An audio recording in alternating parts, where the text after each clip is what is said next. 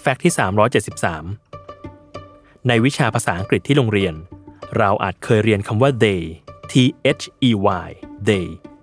ว่าคือคำสรรพนามที่ใช้เมื่อกล่าวถึงบุคคลหลายคน แปลว่าพวกเขา แต่ในปัจจุบันคำว่า they มีความหมายที่ขยายไปมากกว่านั้น โดยเรื่องเริ่มมาจากปีคริสตศักราช 2019 พจนานุกรมสัญชาติอเมริกัน อย่าง Merriam-Webster ยกให้คำว่า they เป็นคำแห่งปี เนื่องจากผู้คนจำนวนมากในโลกอินเทอร์เน็ต เกิดกระแสสนับสนุนให้ใช้คำว่า they ในการพูดถึงคนคนเดียว โดยไม่ระบุเพศ เพื่อใช้แทนคำว่า he หรือ she